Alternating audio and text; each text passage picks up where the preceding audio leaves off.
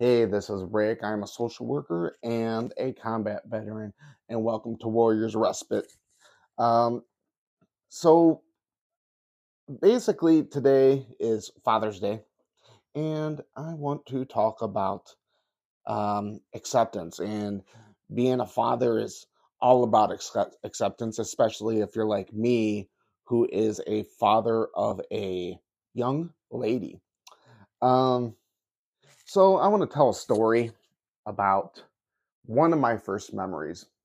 And I was probably four years old, and I was um, going fishing with my biological father, who I don't really talk to anymore. And um, which is, which is kind of a sad message on Father's Day, but um, he was taking me fishing in Wilmington, Illinois. Uh, there was this uh, little creek um, that we were fishing in, and the first fish I caught was a bluegill, and or maybe it was a, I think it was a largemouth bass actually. So I, the first fish I caught was actually a bass. Um, I've caught lots of bluegill in my lifetime, but um, so I, I went to reach out to grab the fish and pull it off the line, but its scales pricked my hands, um, its gills anyways, and it shocked me. So I dropped the fish, and I said, "Hey, Dad, can you take the fish off the line?" And he said, "No, you can do it." And I said, "No, I don't want to do it because it's It's scaring me." You know, I was four years old. And my father uh, told me, you know, be a man and, and do it. And I wouldn't do it. Uh, I was scared. I was hopeless. And he started saying, you know, either take it off the hook or, or, or it's going to die. And then he turned around and walked away. Like, he was angry that I wouldn't take it off the hook. He didn't work with me on it. He it was kind of tough love. And uh, I sat there and watched the fish flop and flop and flop until it took its last breath. It wasn't flopping anymore. And that was my first interaction with death when I was three or four years old. And it... It's something that's always stuck with me. Um, but acceptance is very important when it comes to grievances, when it comes to loss. And I can tell you that a lot of addiction and a lot of trauma has to do with loss, especially if you witness the loss. It could be the death of a family member. It could be uh, death of a friend, or it could be loss of a marriage, or my my partner cheated on me, or uh, you know, I hell, I, I I had to throw my old shoes away. Um, I know some of these things seem petty, but the fact of the matter is, it all still affects us in some way. And I think it's important for us to acknowledge that it, that these things affect us. Doesn't mean that it causes trauma or is going to cause substance abuse, but it can affect us in small ways, large ways, what have you. Um, so Father's Day tends to bring complex emotions for a lot of us, especially unresolved issues with our fathers. Um, that's where forgiveness is important when it comes to Father's Day. Forgiveness is definitely important for all of us. Uh, first of all, forgiveness of others.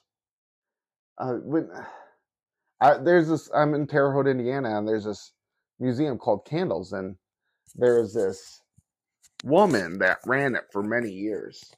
She was a Jewish woman who was in the Holocaust, And um, she was a victim of Doctor Mengele, uh, the Angel of Death, when she was ten years old. Uh, she lived in Romania, and her parents knew that the, the, the Germans were coming, the Nazis were coming, and her uncle left, but her family did not leave. And the Germans came and separated her and her family from her family, except for her and her twin. And her twin was, her and her twin were tested on with drugs by uh, the Angel of Death.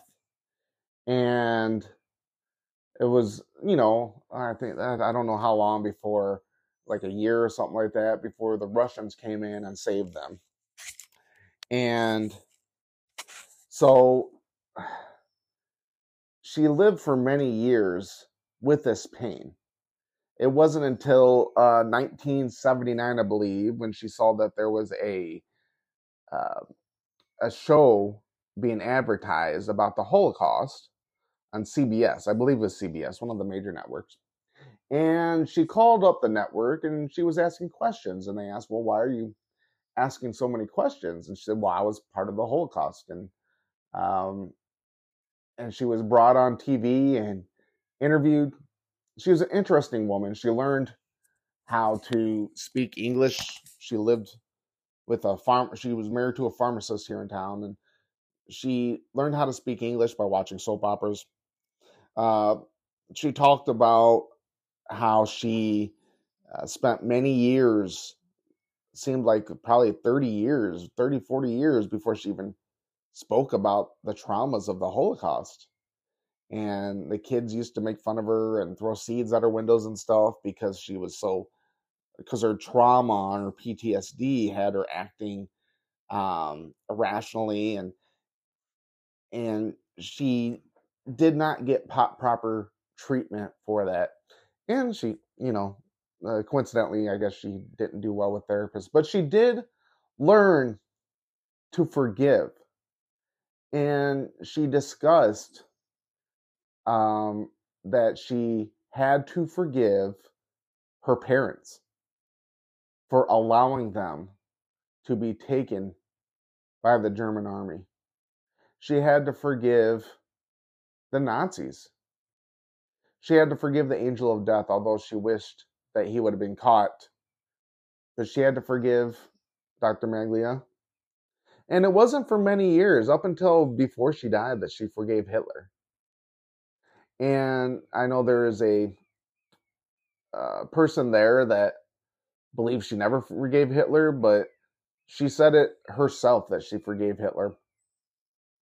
And so she talked about how forget because there she she received the many uh, much hate from the Jewish population for forgiving the Nazis, forgiving the Nazis and Mengele.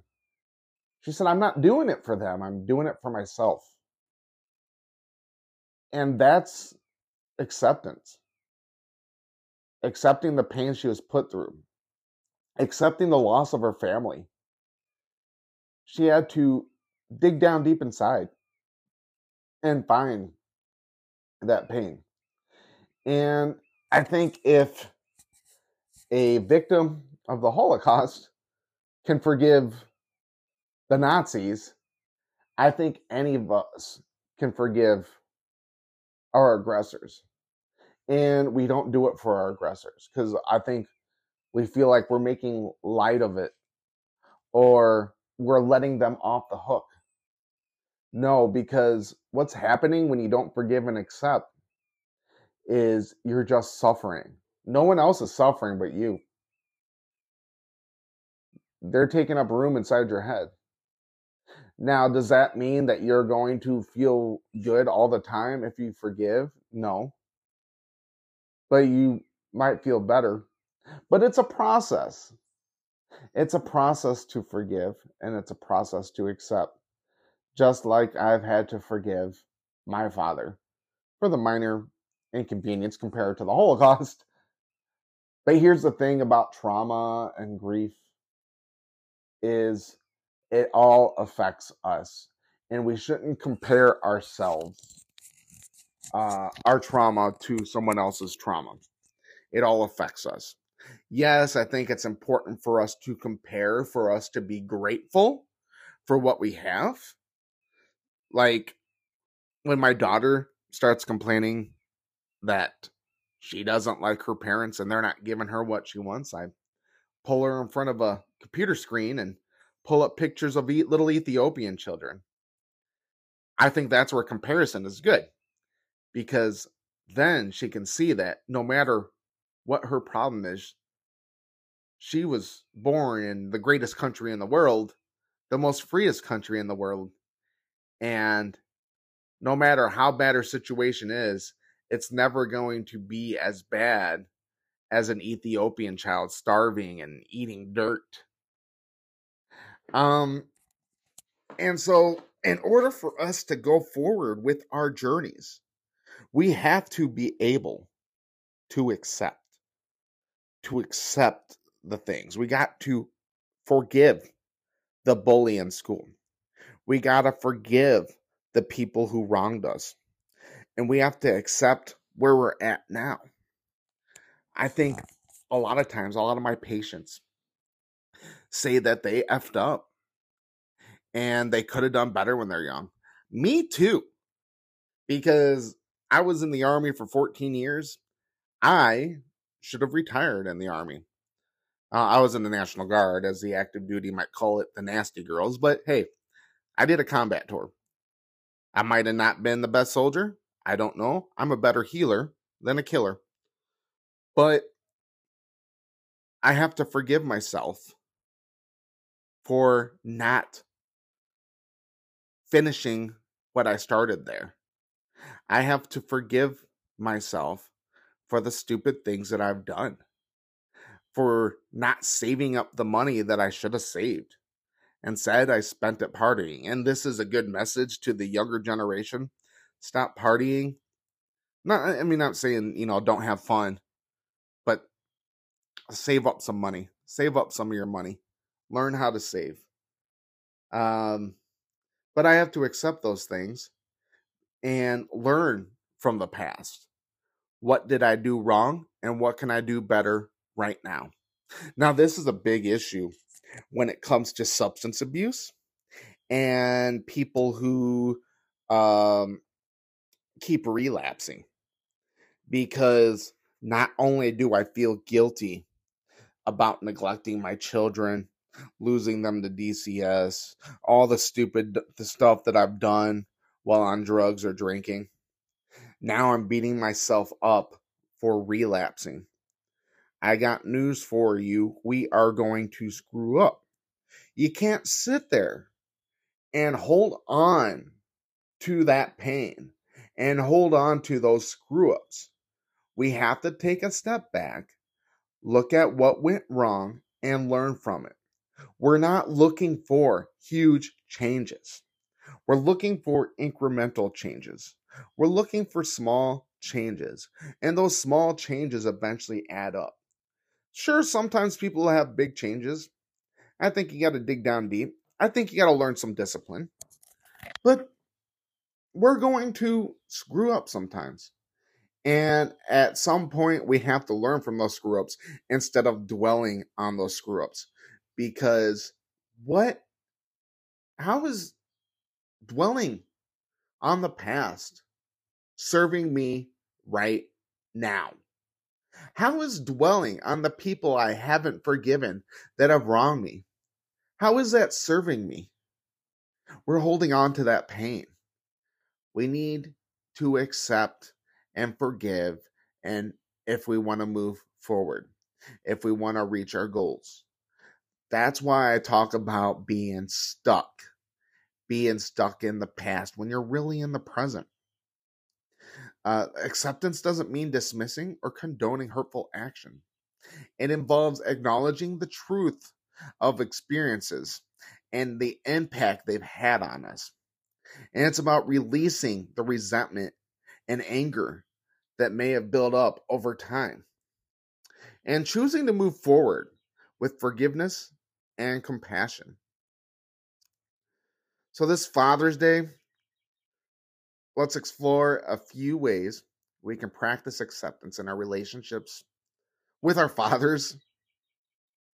Um, first, it's crucial to approach relationships with an open heart and willingness to understand their perspective. Willingness is key. We have to put ourselves in their shoes.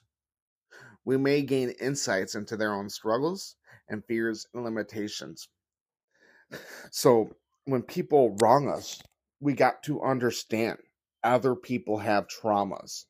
We affect other people, other people affect us.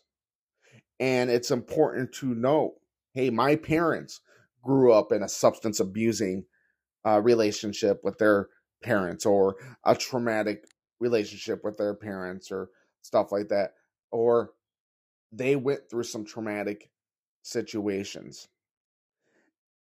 Excuse me. It's important to look into the facts of what's going on with other people. Communication plays a vital role in fostering acceptance and healing. Expressing our feelings, concerns, and desires to our parents and the people that wronged us in a calm and respectful manner allows for honest dialogue and the potential for resolution. And sometimes people do not want to resolve. In fact, you may not even have to interact with people to accept things. Um, but I know sometimes maybe it's with your parents or siblings or friends. They will not resolve the situation. They're the ones holding on to it. Just know that it's a two-way street.